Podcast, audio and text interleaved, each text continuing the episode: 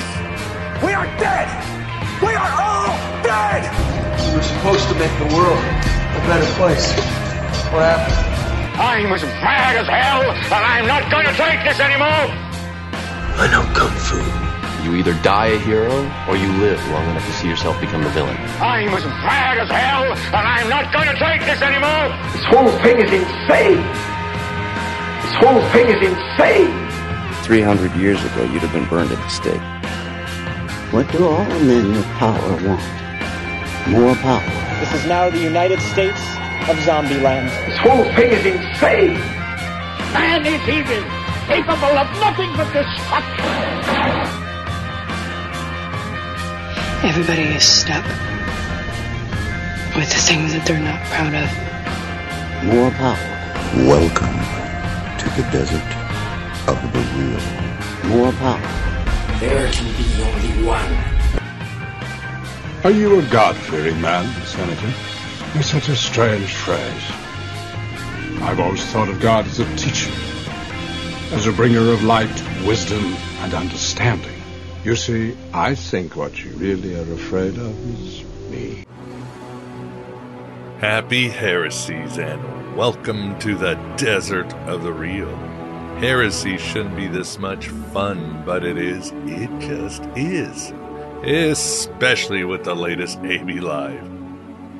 Audio version for thee in this eternal now and in this Red Bill cafeteria. How about a teaser on Astro Gnosis, leading to a more extensive discussion on the dark forces that plague us today? It doesn't get better than Mitch Horowitz and Richard Smoley together at the virtual Alexandria. My astral guests also shared their latest research from new slash upcoming books. So expect a treasure trove on modern occultism, mysticism, and non local psychic phenomena. It's just a hunka hunka burning gnosis. And yes, don't forget that both physical and online tickets for Astro Gnosis 2 are available. The event is two weeks away. Find out more in the show notes and get to understand the Demiurge and Archons like never before. Really hope to see you there. Life is short, time is running out, and it's rare that we can meet and elevate each other with our gnosis. Get ready in a few days for a more traditional podcast as we discuss narcissism and psychopathy, collective and individual, and relate these issues to the Gnostic myths. Very intense but useful content. Don't forget my voiceover availability for any podcast, video game, commercial, audiobook, documentary, or whatever. I'll bring you stellar results with down to home professionalism. And don't forget, too, I do have an Amazon wish list and a fantastic merch store. I can't do it without you, and I truly appreciate your support. Other than that, let us to our latest AB Live. Write your own gospel, live your own myth.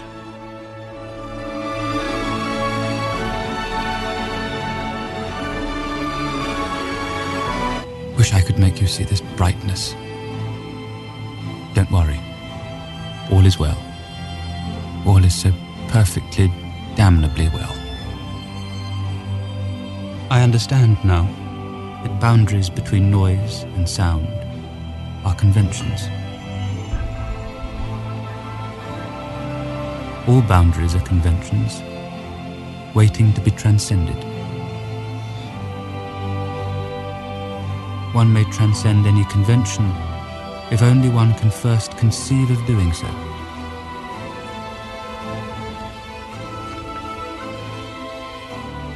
At moments like this, I can feel your heart beating as clearly as I feel my own. And I know that separation is an illusion.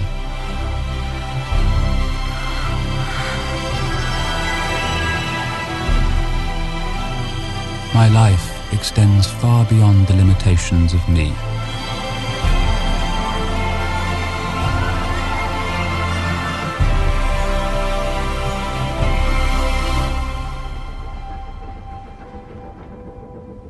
Welcome everybody to Aeon Byte to AB Live. Yes, the adventures of Johnny Meatsack. Here we are in the desert of the real. My name is still Miguel Connor. I am your pompadour of pompadour of gnosis, and I hope you can and you can sense that uh, smell of colitas rising up through the air. Welcome, everybody. I see everybody going into the chat room. I hope everybody is well. Vance uh, might not make it. He is caught up in his day gig in his Clark Kent personality, but perhaps he'll jump in uh, in uh, in a few if we are lucky. So today, a special show. It is sort of a Astro Gnosis promotion, but it is also a show discussing the mind and its powers and the archons of materiality. Very relevant. And uh, two guests, two friends who are amazing researchers, and it's always a pleasure to have them on. Uh, I guess we'll start with Richard Smoley. Richard, thank you very much for coming back on the show. My pleasure. It's always a, a pleasure to be here. Pleasure all, all ours. And with us too, we've got Mitch Horowitz. Mitch, how are you? All good. Good to be here with you guys. Awesome. Yes. Uh, these two individual, these two gentlemen will be presenters at the Astro Gnosis conference in about two weeks already, two weeks from Friday. And uh, they, as always, come with the goods. I believe Mitch is also doing a workshop. I think he's going to be painting kiss faces on every attendee after the show, right? that and phrenology. Um, oh, okay, okay. Yeah. So you'll even do Peter Criss, right? Yes, yes. Okay, Actually, I got a letter from Peter Criss. He was very nice. Yeah, I quoted, quoted him in a book, and uh, he was super great. Yeah, I dig him. He talked about the power of wearing a mask rather than taking one off, and I thought it was really interesting. All right, a little Jungian personas mask, always, yeah. always good, good deal, good deal. Well, again, those of you in the chat room, I already see a little contribution by a cult fan. Thank you. If you have questions, please super chat them, especially without Vance. It's gonna go wild there, and please behave. No, uh, no, no Watico in the Chitico there in the chat room. But if you do uh, send me your questions, I will do my best to get to you. So again, the uh, conference is uh, two weeks from Friday, and we do have the online tickets now available. They are in the uh, show notes if you want to check them out. There's still space for physical tickets, although there's quite a lot of people. We are having an amazing social that Friday afterwards. Uh, guests are bringing some baubles and other gifts and we will have stuff for you but the the real gnosis really happens with the presentations the q&a and the social events. That's where all the amazing energy is exchanged and the insights and all that. So uh, we want to give a little tease here and maybe talk about the subjects because again richard and mitch are talking kind of similar things the power of the mind non-local uh, effects and yeah, where the archons also reside, which is uh, deep in our noggins. So, Richard, why don't you tell us what you will be presenting about, and we'll go from there. Well, I think I was going to talk a little bit about the origins of Gnosticism, which I don't think are very well understood. Uh, and I, there are things that suggest to me that Gnosticism is not as is often thought, derived from Persian Zoroastrianism or primarily Greek philosophy, but is a response, in a sense, to the crises of Christianity in the first century AD. And I, what I'm going to say about that is that Christianity, uh, if you look at the New Testament, is highly apocalyptic in nature at its outset. Most scholars agree with that there was this intense expectation that the world was was going to come to an end very very soon. The first uh, book of the New Testament to be written, First Thessalonians, Paul is Paul is trying to reassure uh, his readers that you know that just because you died before Jesus came back doesn't mean you're going to be lost. The dead in Christ shall rise first. So that couldn't he couldn't have had to deal with that without vivid apocalyptic expectation. And the belief had to do with, I believe, the vanquishing of the wicked powers in the spirit world. And this is a complicated subject, it's not fully understood by me or anybody else, or nobody else that I've read. But this was a belief, as it says in Luke. Uh, I saw Satan fall like lightning from heaven. There is the sense that these celestial realms have been infested by evil entities, and that Christ's death and resurrection broke the power of these entities. And that is why uh, the apocalypse was certain to come and the new world was going to come. Christianity was not a political movement because politics were irrelevant. It was all going to be over soon anyway.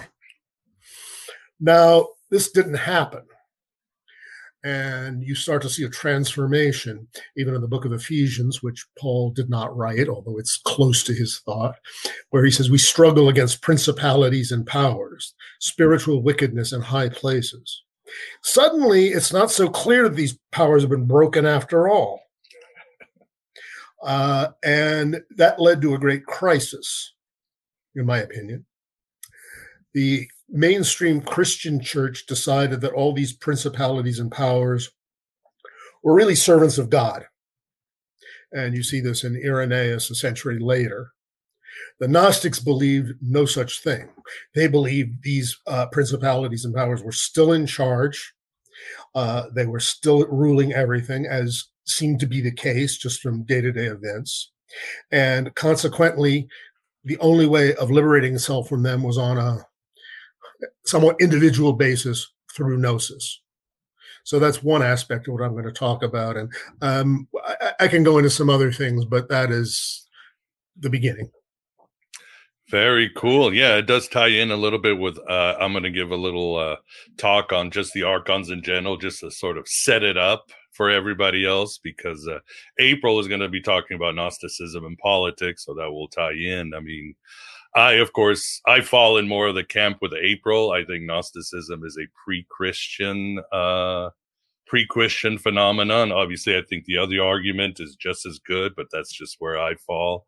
So I think for me, like the idea of the archons was already bubbling in the air with the Book of Enoch, Zoroastrianism, even uh, in Plato, the demiurge kind of pulls back, and there are some translations where the demiurge says, I'm going to let the young gods take care of it. And you can actually read it as they screw things up. So there was already a lot of this stuff in the air, you know. And of course, you have the book of Daniel where the um, Gabriel shows up and he's like, Oh, I've been fighting the prince of Persia. And he's obviously not fighting some king. he's fighting this archon that rules or these angels. So there's this idea that uh, things were botched up. And of course, I'm going to mention your book, Did God, Care? Because, like uh, you write, uh, uh, theodicy suddenly became very important to the Jews after the Babylonian captivity and the philosophers God. Somebody had to take the blame, and the CEO was gonna, not going to take the blame anymore, right? So, of course, they're going to blame management and throw them under the bus. So that definitely ties in uh, with the idea. So it should be interesting to see these things. Uh, and Mitch, tell us about your little talk. Well, uh, the theme of my talk is archons of materialism. And I suppose I'll be probing what it means, what it looks like to succeed intellectually and to fail uh, culturally, which is the position that I think the community of people, myself included, uh, are in who care very deeply about parapsychology, for example, a field in which I've developed a very, very deep interest over the past couple of years. I've come to feel that we as a human community possess almost a century of really, truly impeccable research into ESP, precognition, telepathy, retrocausality, the capacity of the psyche to move among different intersections of time. And it's absolutely incredible. It's just incredible that we possess this clinically based, heavily juried, heavily replicated body of statistical evidence affirming everything that the Gnostics believed, which is in effect that humanity, yes, we have a material life and we have an extra physical life. Uh, we owe something to each.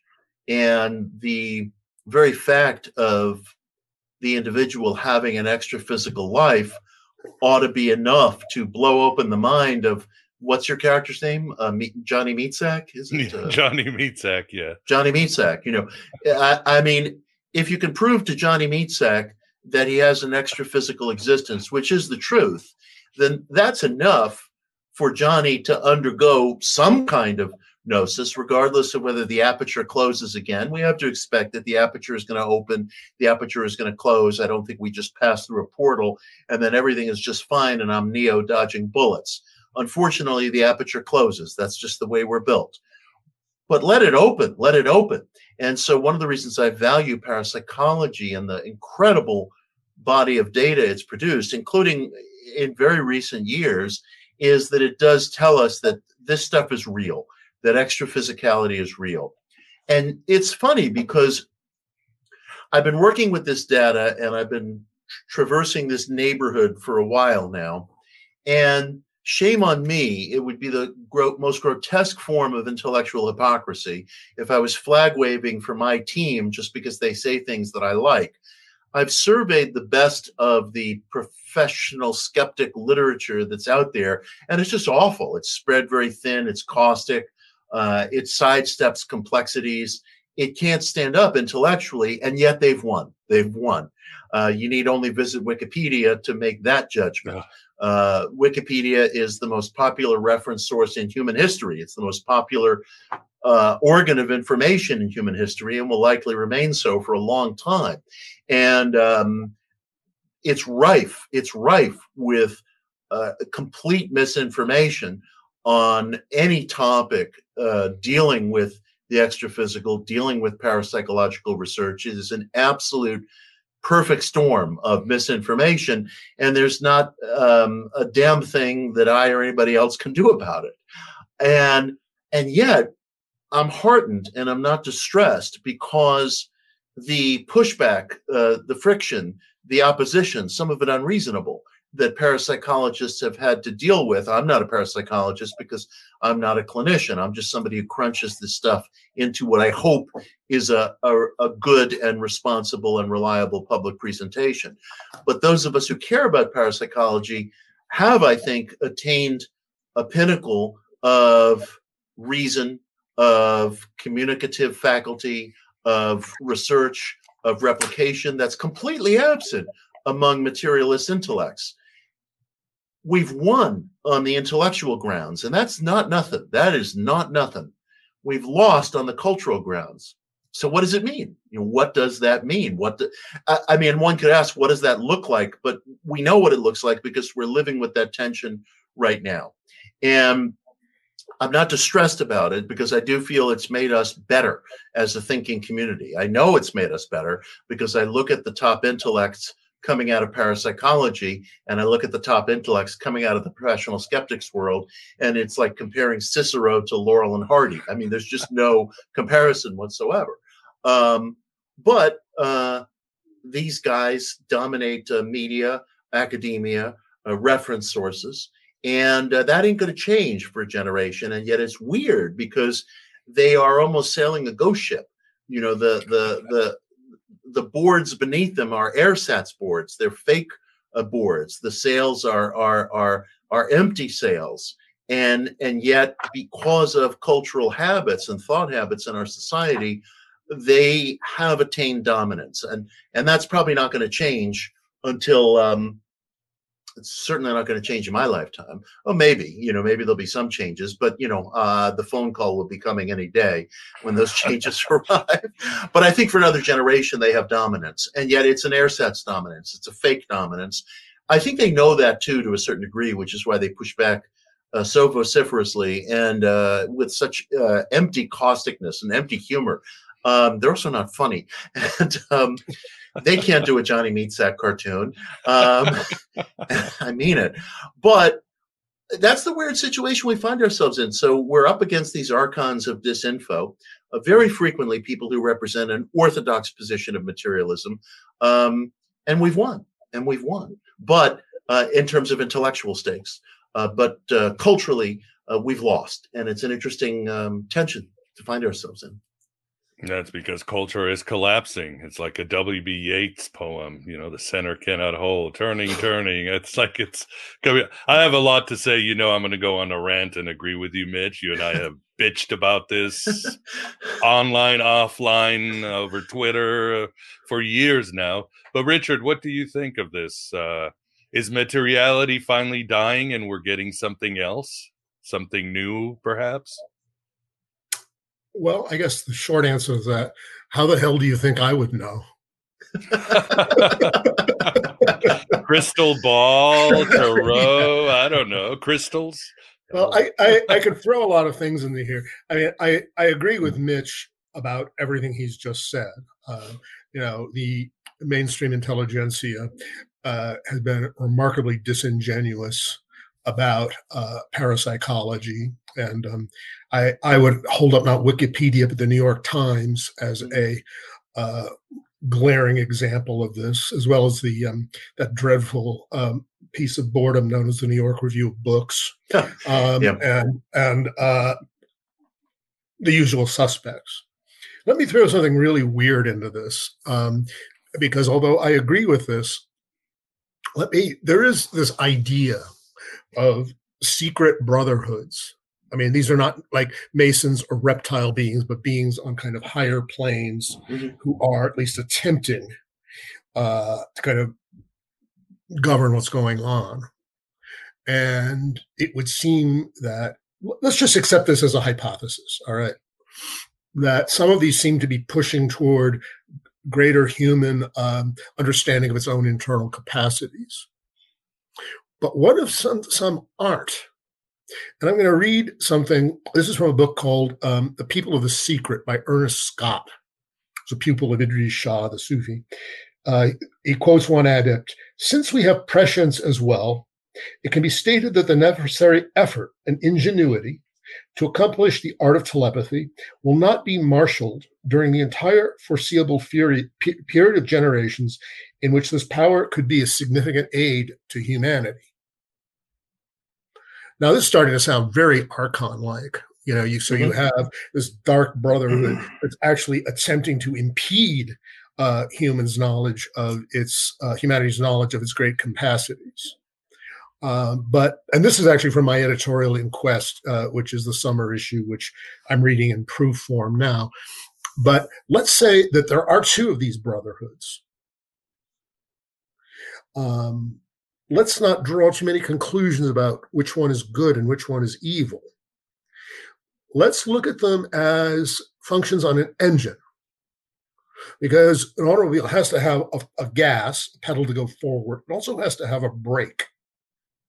And it could be that these two things, should they exist, and I'm leaving that question completely open, are serving both as you know forces that advance and forces that impede and another point, which I think is of interest, is like, well, it's like they think we don't have the capacity to, uh, you know, uh, handle the powers of our own mind. Well, is it clear at this point that we have the capacity uh, to handle nuclear power wisely? What about the power of the mind, which is, uh, by comparison, infinite? Are we? Do, do you really want to know what everybody's thinking? Do you want everybody to know what you're thinking? Do you want to know what's going to happen next? Maybe you do, maybe you don't. So, assuming that there are these powers, and I'm speaking purely hypothetically and conjecturally here, it may be that there is some question about the degree to which we can actually handle the truth.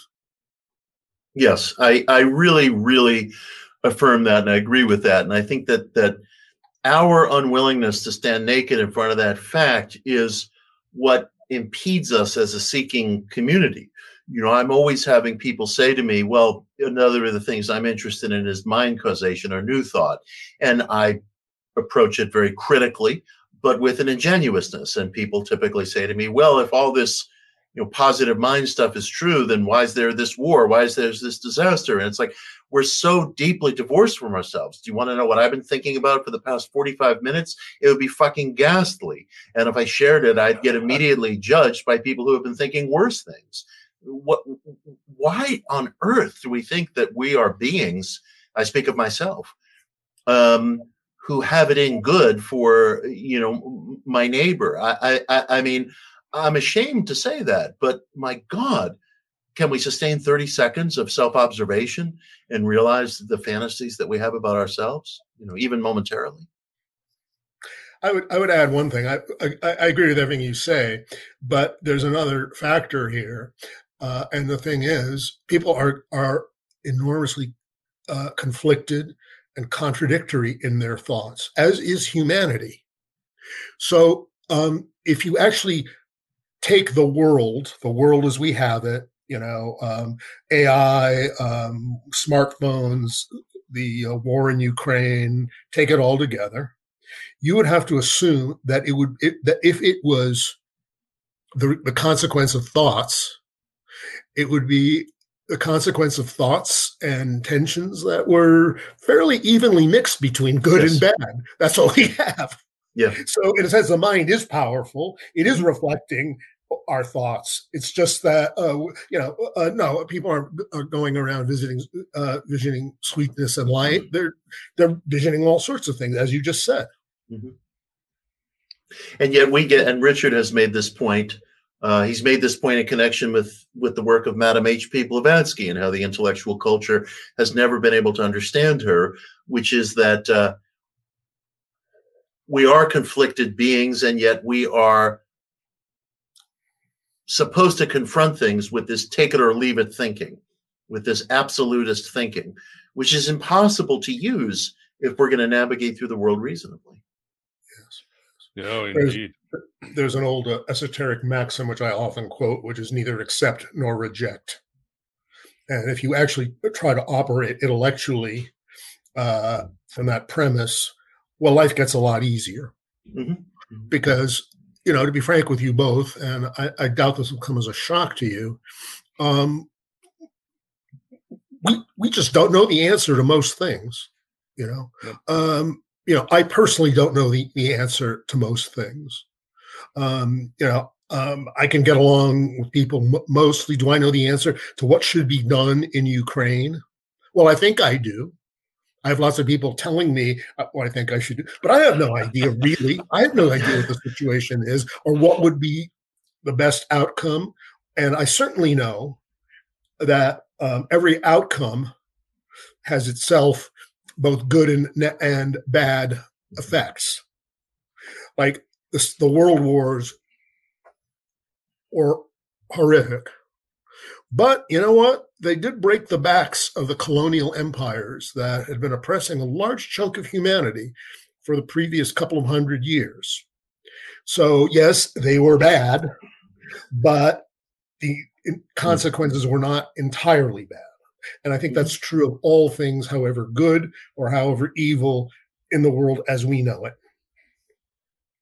Oh, well said, gentlemen. Yeah, pretty intense stuff. I mean, uh, I agree with you. I think one of the things I believed, like Richard was saying, uh, neither reject nor accept. I think we need to get over this either or linear thinking, time is linear nonsense, because that is not the truth. That is not even scientific. It's just not reality. And if we keep living in the society that if I just add a little bit more and take a little bit more, it'll fix my, you know, if I vote more or I kill a hundred million cows or I tax this, we're going to fix the environment and the wars. And it's like, that ain't working. We need to transform our thinking, which is something Mitch and I have talked about to that ancient hermetic Gnostic thinking of the mind and where it's more holistic. And again, more things are, are accepted. I mean, just talking about how our intellectuals are failing. Well, that's because what's that movie coming out this year? Oppenheimer. And mm-hmm. Jeff Kripal has written a lot about these men who ch- and women who change history in the 20th and 19th century. They were steeped in mysticism. Oh, they yeah. were steeped in Hermeticism, Eastern Taoism. And then when you looked at the Renaissance, Harran, Baghdad, Greece, Alex, if the best of humanity is when we embrace this hermetic mind religion, don't you? I mean, I would say that's what I'm advocating here. You know, uh, I'm reminded as you're speaking of something that was said by the deceased uh, John Mack, the uh, uh, psychologist at, at, Harvard who worked for many, many years with people who claimed uh, cases of UFO abduction or some kind of abduction. And um, Mack made the wildly heterodox point that threatened his career that according to the psychiatric, he was a psychiatrist, according to the psychiatric tools uh, he used in his work, uh, these um, witnesses or experiencers, rather, were telling the truth. If you want a different answer, go to a different clinician. But if you're going to go to a, a, shrink who specializes in uh, trauma experience, uh, they were telling the truth. And so for this uh, statement, uh, Mack almost lost his uh, job at Harvard, got in a lot of trouble, was investigated by uh, an administrative and faculty committee that was really gunning for him, and he survived. Um, but he made the observation that we here in uh, the West are prepared to accept um, extra physical theses, provided they are channeled through uh, very narrow accepted organs. So you can have a school of theology, no problem. At Harvard, you got a school of theology. We got a chapel on campus, all good. But if you have a, a, a, a professor of psychiatry saying that uh, abductees are telling me the truth according to the tools of my trade, you can't have that. And Mack said that we will not accept any uh, spiritual, religious, or extra physical premise in our society. We will not accept it. You'll be stripped of job, livelihood, reputation.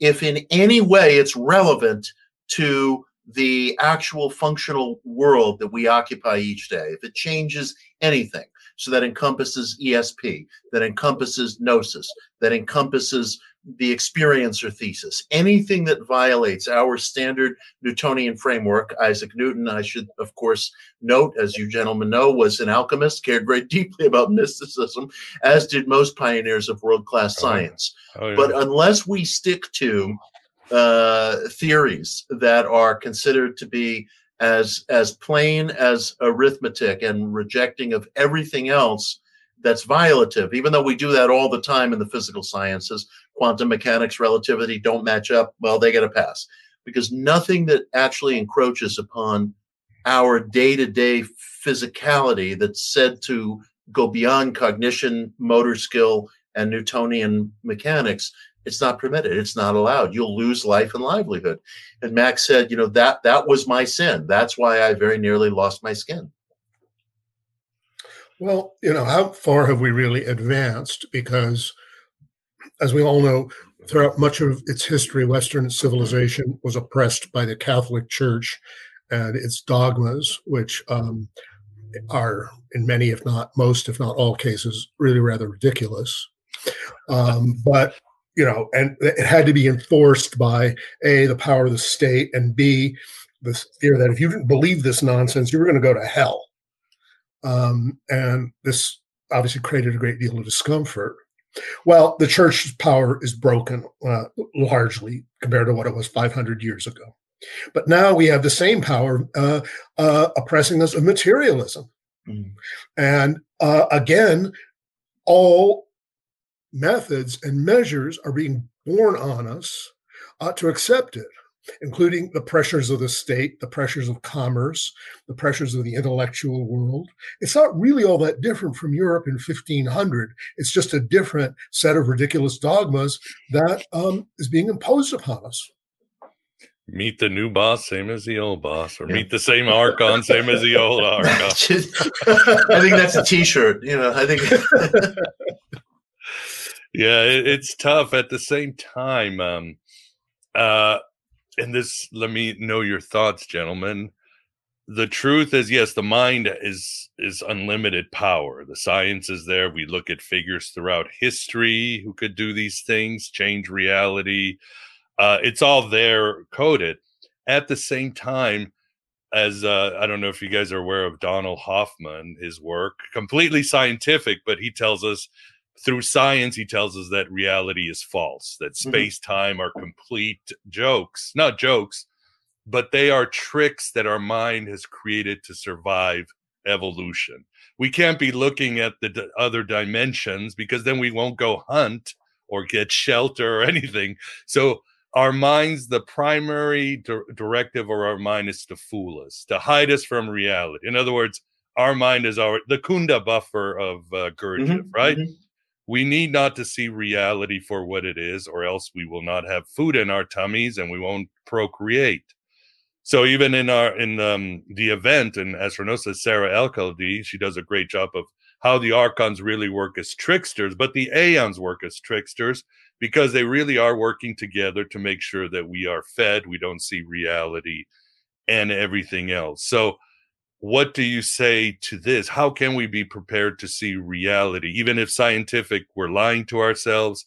We really are, as you know, Richard once very wisely said, Hermes is the god of the mind and the tricks. That's on purpose because our mind is the greatest archon and aeon at the same time. It's a hard Mhm. one. Well, uh, just one thing about Donald Hoffman, because I wasn't intending to mention him in my talk at the conference. Um, again, his case against reality is a very uh, profound and convincing book. Um, but I think, in a way, it falls short in that all of this Darwinian stuff that he's positing that ha- has limited the idea is that we ha- have limited our perceptions just to what we need to know to survive in a Darwinian sense. Well, the thing about it though is uh, we're this theory itself is based on Darwinism. It's based on a scientific worldview, so it doesn't go far enough uh, because the very scientific findings he's talking about, and they're all talking about, are the creation of this very, very narrow uh, physicalistic worldview. So you have to go even beyond that, which is that's what he says. Richard. He says the tools we have right now are not going to work for the next step. We can't see reality for what it is with the tools that science has right now. Mm. Now, some people have argued to me, including Jeff Kripal, who's a friend of all of us, that when it comes to uh, ESP or parapsychology, the lab model is exhausted for some of the reasons that you guys were just enunciating. We're using physicalist methods to argue an uh, extra physicalist point of view, and and you're gonna you're gonna butt heads. You can't, as I suppose maybe it was Richard Feynman who said it, but a lot of people uh, probably have said some version of it. You can't get out of a problem using the same methods that you did to get into it. Granted, at the same time, I can tell you, I mean, I wrestle with this. I really, really, really wrestle with this because Jeff, for example, has made the case to me, Mitch, you're too attached to this laboratory model. Um, you need to get out of the German lab and you need to get into the Irish woods. you know?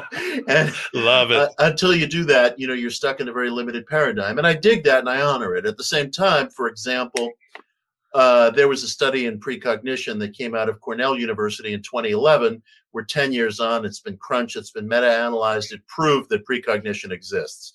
If you don't like that, throw out our whole scientific model and start over because according to our model, precog exists, which means retrocausality exists. And it it it just it throws open the floodgates to everything. Well, that came out of a lab. That came out of a lab, and it's extraordinary. We need more. We need experience. We need testimony. We need things that I can't conceive of. But I'm personally not able to let go of that model yet because I find extraordinary things are coming out, or things that sometimes make a positive difference in terms of my search. Well, look at Dean Radin, Ian Yeah. Stevenson. They're still doing the work and they're coming with the scientific data that's supporting your ideas, man. It's absolutely mind blowing, you know. Mm-hmm. And the rap, of course, on Bem is that he's wrong. His work hasn't been replicated. Well, it's been vastly replicated. It was proven replicable in a meta analysis of 90 experiments, including the originals in 33 different labs in 14 different nations. How many pharmaceuticals do you think have those numbers in the back of them? Not many.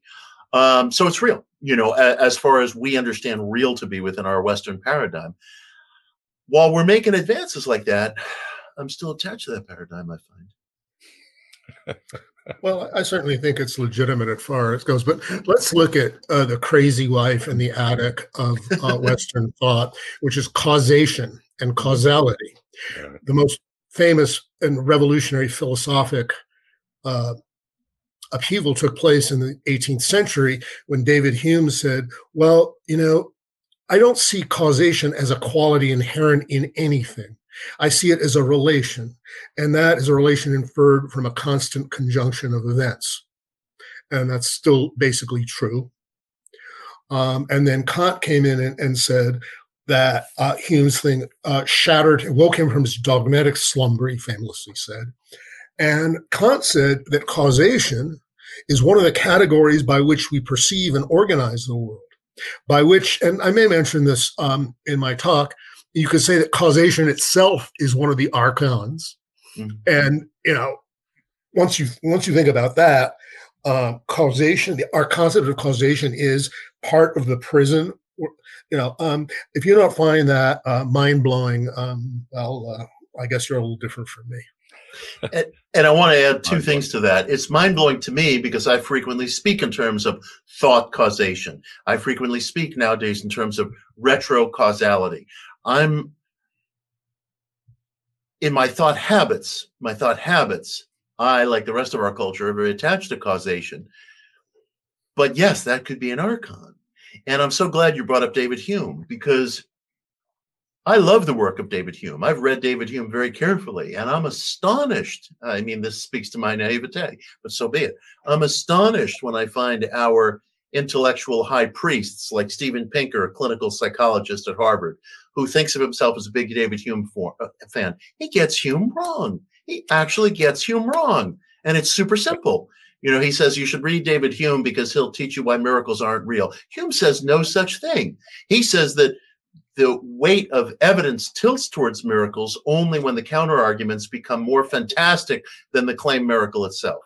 He says no such thing about miracles not being real. And yet, you know, Pinker's the one with tenure. You know, we're just a bunch of schnooks sitting around, you know, holding an Archons conference. But this is what it means to be intellectually successful, win the war intellectually, lose it culturally.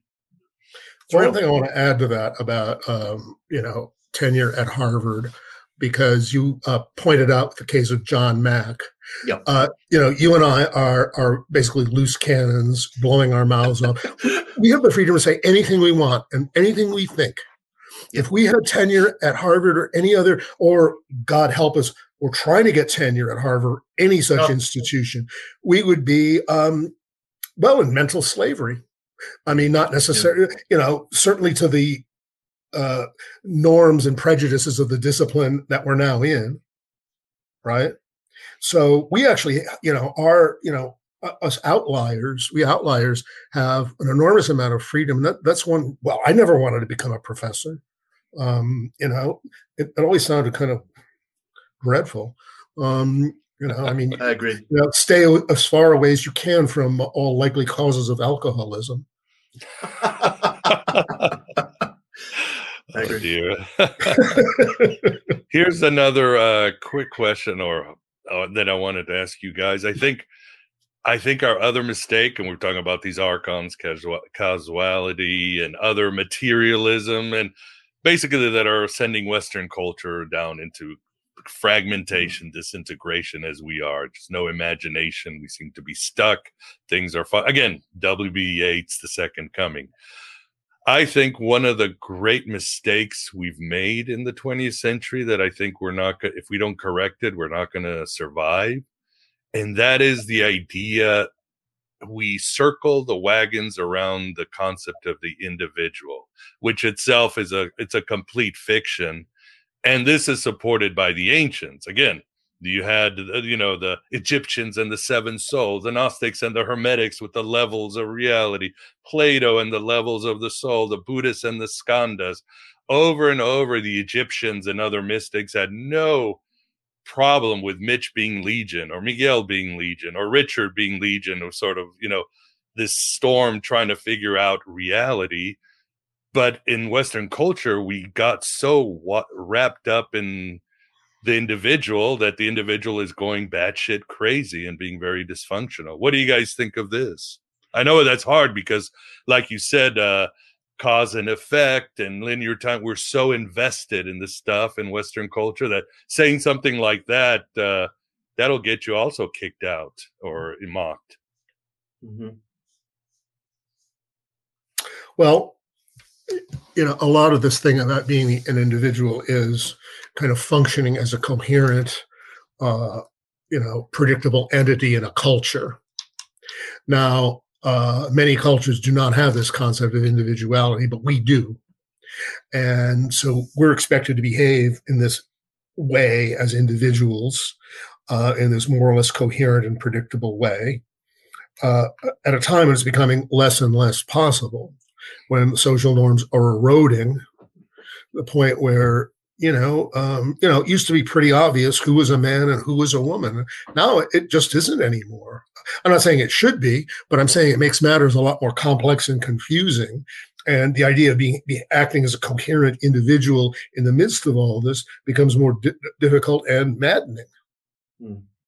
It's it's so complicated because Gurdjieff used to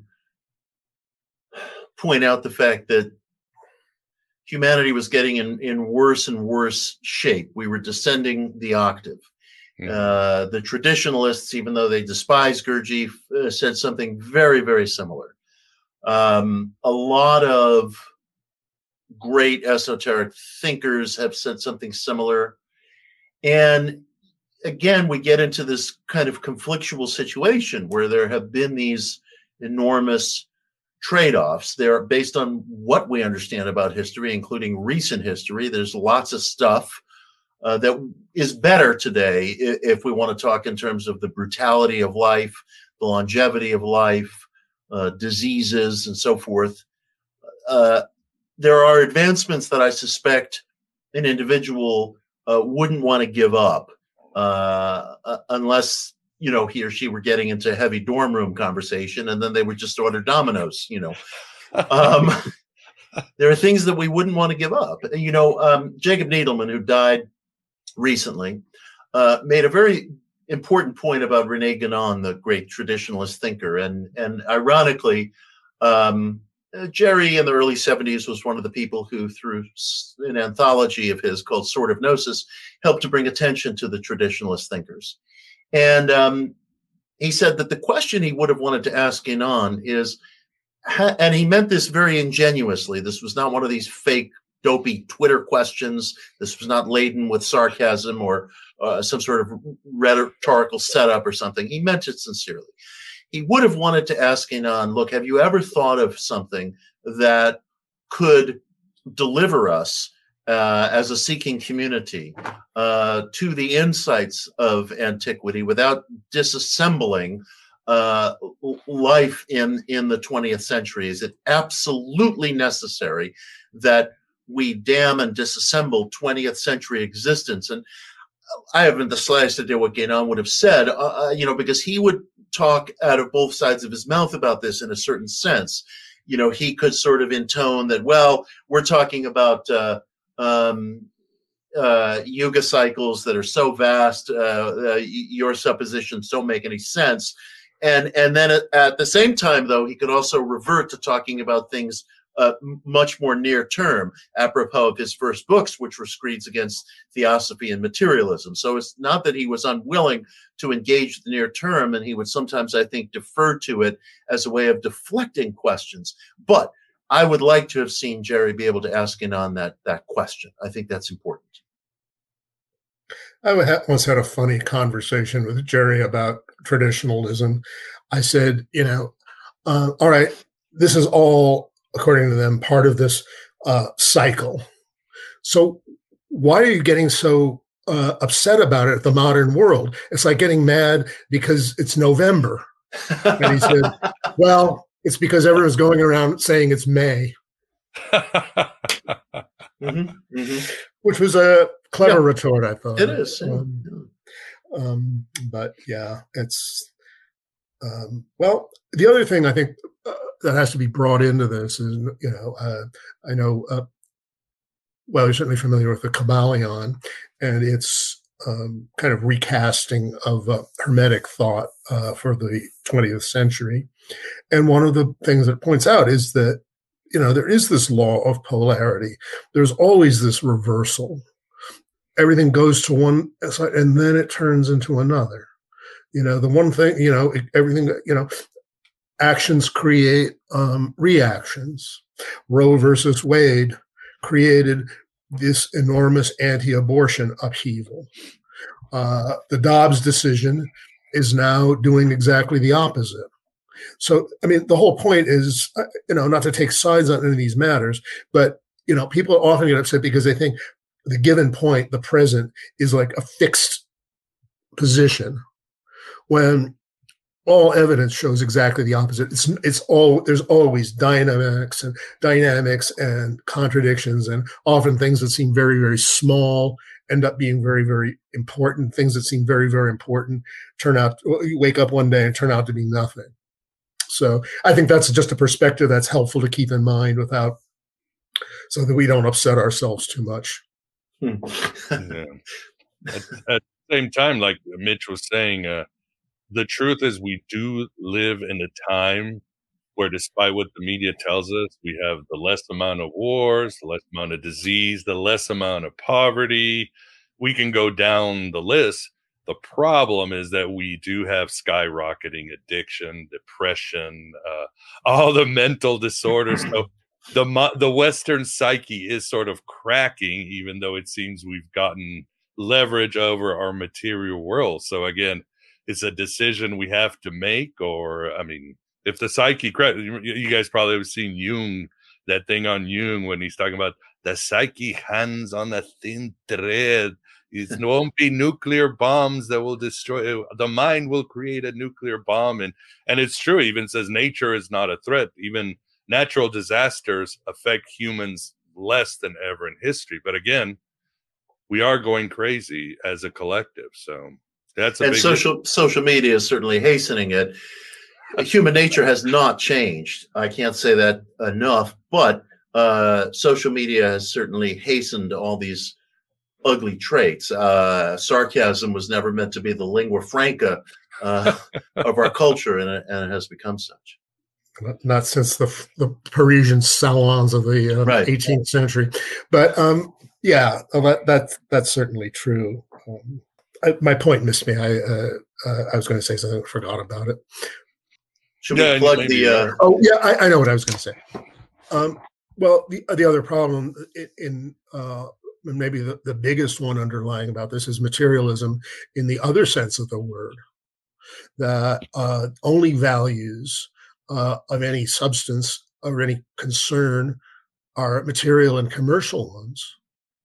Uh, and you know, certainly public policy since 1980 has uh, skewed very much in this direction, which is one reason for the labor unrest that I imagine is going to uh, uh, get a lot worse over the uh, next 10 years.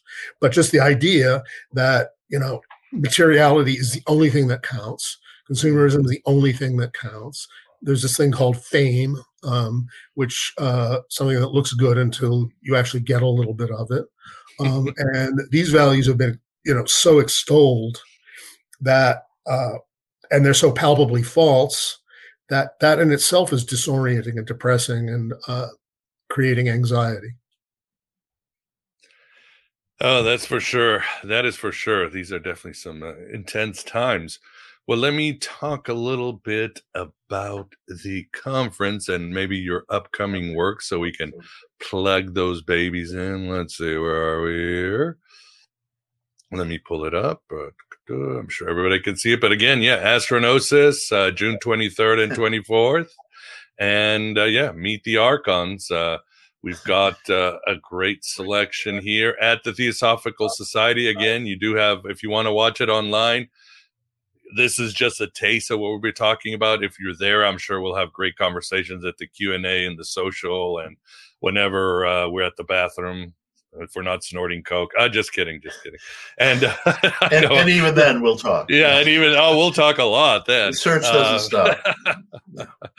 and um, we have some again great guests, but uh, whether you're there, you'll be able to have a chance to talk to them or online. Uh, here are our guests. We got there Mitch with his uh, satanic look, all red.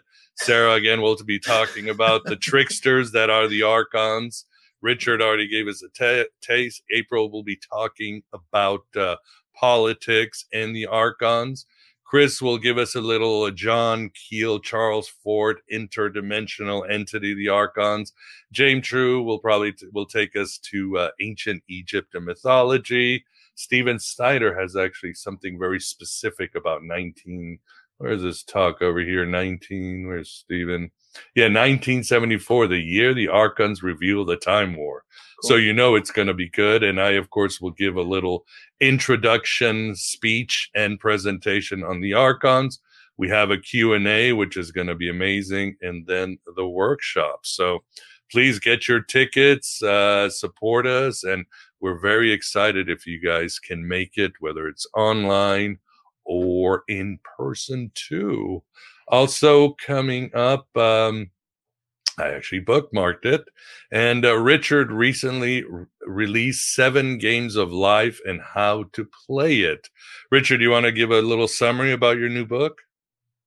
Yeah, well, it's in a sense a work of pop philosophy, and it's talking a little bit about the games of life that uh, we all play. And by these, I don't mean, of course, uh, checkers or chess, but the games that we have to play. There are six games you have to play.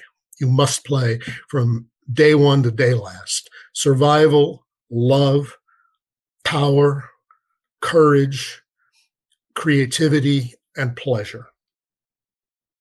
You will play those games from day one to day last. See, Maslow uh, in his famous hierarchy of needs made it sound like grade school.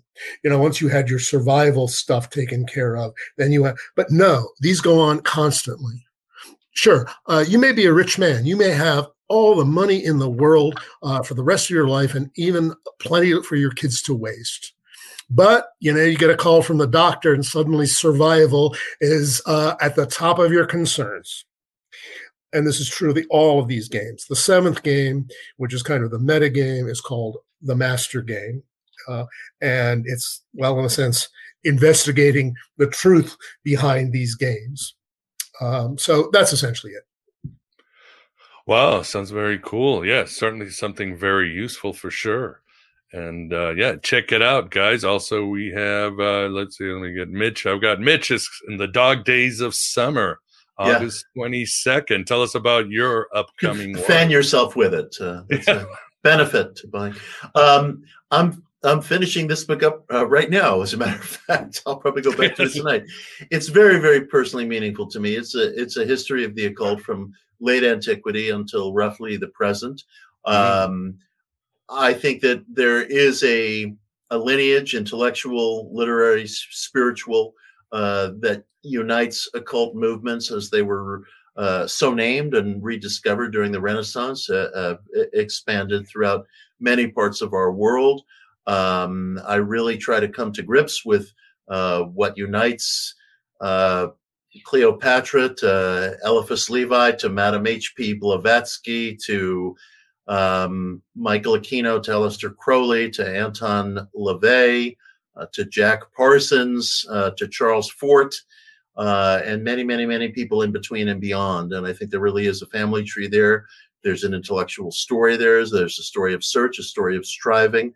And it does connect us to our late ancient ancestors by a very thin and frayed thread, very frayed to be sure, broken in many parts to be sure, but that thread uh, is there. And this book is my attempt to find it. And uh, I think also it just tells stories of human striving that any seeker will be able to relate to. Awesome. And what it goes all the way to the present. Yeah. What is going on pretty, today? Pretty, pretty damn close. Uh, well, I'm particularly interested myself, apropos of some of what we've been discussing. I'm really interested in a convergence that's occurring between, I would say, um, those of us who abide the UFO thesis and those of us who are very interested in Gnostic and occult theses. I used to see uh, the UFO thesis is uh, related to, but very different from uh, the occult. And I'm starting to see those differences narrow as we're talking about uh, interdimensionality, extra physicality, uh, the realization that we're not all it is, and that what's beyond us may be beyond us in an unseen, a frequently unseen, but sometimes seen world that's entirely as real as our own. And, and vast uh, beyond our capacity to fathom and uh, it winks at us sometimes. So i think those conversations are converging and that's the point at which i close the book very cool it should be a good one i mean uh, and uh, what do you uh, what about the real quick the ideas of ai that's so uh, that's have i mean i have a lot of people God. sending they're doing magic work with AI. Yeah. You know, they're trying to train AI to be a wizard and doing spells and they're having and you have to do it. And that's well, what do you think? And I'm like, you know, when Prometheus brought fire from the gods, it was a double-edged sword. When the when the Watchers brought uh, makeup and technology to the ancient Hebrews, it was a mixed bag. I mean, it depends on what uh, side of the metallurgy you right, end yeah, up. Yeah, yeah, which side you are. Jewelry, swords. Yeah. I mean, you know, uh, it, it, so typifies our culture and a lot that we've been talking about that there's no consensus definition of what intelligence even is consciousness, awareness. Right. You know, we're like blind men describing an elephant, but we're sure we're creating something called AI. I know it's very powerful. I know it's changing life. I know it's going to do all kinds of things that we can only just begin to guess at at this point. But the very fact that we uh, triumphantly name it artificial intelligence as if we even know what intelligence is uh, speaks to the tough spot that we're in. Yeah, as for me, um, I think it's still very much an open question whether AI is this latest fire brought down from heaven by the new Prometheuses or just the latest um, equivalent of the hula hoop and yo yo. Exactly. is it is it Promethean fire or pet rock? You pet know, rock. yeah, that's the question. Yeah, yeah. yeah. yeah. So. yeah, yeah. Oh, because yeah, VR has turned out into be pet rocks. Uh, there's a lot of things, but again, yeah, we are kind of broken down. But these are tools. Egregores can be created. Uh, mm-hmm. Philip K. Dick is always in the background warning us, you know, and he's rare. He was rarely wrong with his prediction. So I tend to side with Philip K. Dick on how things are going to go. So it's uh, yeah, yeah, definitely interesting times. The most fascinating thing about Dick, you know, and the thing that makes him such a such vital character is he kept constantly pitching back and forth between what if what if I'm crazy and what if I'm not. And if you read mm-hmm. like his exegesis, he goes goes back and forth practically page by page, and that um, well, it's a very dynamic place to be. It probably wasn't much fun. yeah, yeah, yeah. He certainly, uh, yeah, his work is uh, definitely more important than ever. I think uh, very prophetic. And these are the strange times we live in. And sometimes, just a quick anecdote, guys. But I use Grammarly. Sometimes I'm working on this book, this Elvis book, to help me. You know, it's a spell checker and it's kind of AI. And so I'm writing this chapter on uh, believe it or not, Philip K. Dick and Elvis Presley had very parallel lives. They had same really? experiences. Huh. They had same mystical experiences, same philosophies. Uh, blow by blow, they were this. They were so similar. So I go on this thing about I'm writing about how their big Achilles heel was that they both thought that pharmaceutical and doctor drugs were fine and they were both just popping amphetamines in the 60s because they were workaholics and anything from the doctor was good but street drugs were bad evil in fact both dick and elvis supplicated to the nixon administration to crack down on those evil drug addicts and hmm. you know but they were fine with their own pharmaceuticals from their doctors so i said something and i wrote that it's terrible that these you know their lives were cut short and destroyed because they had these terrible blind spots and it corrected me and told me that blind spot is offensive.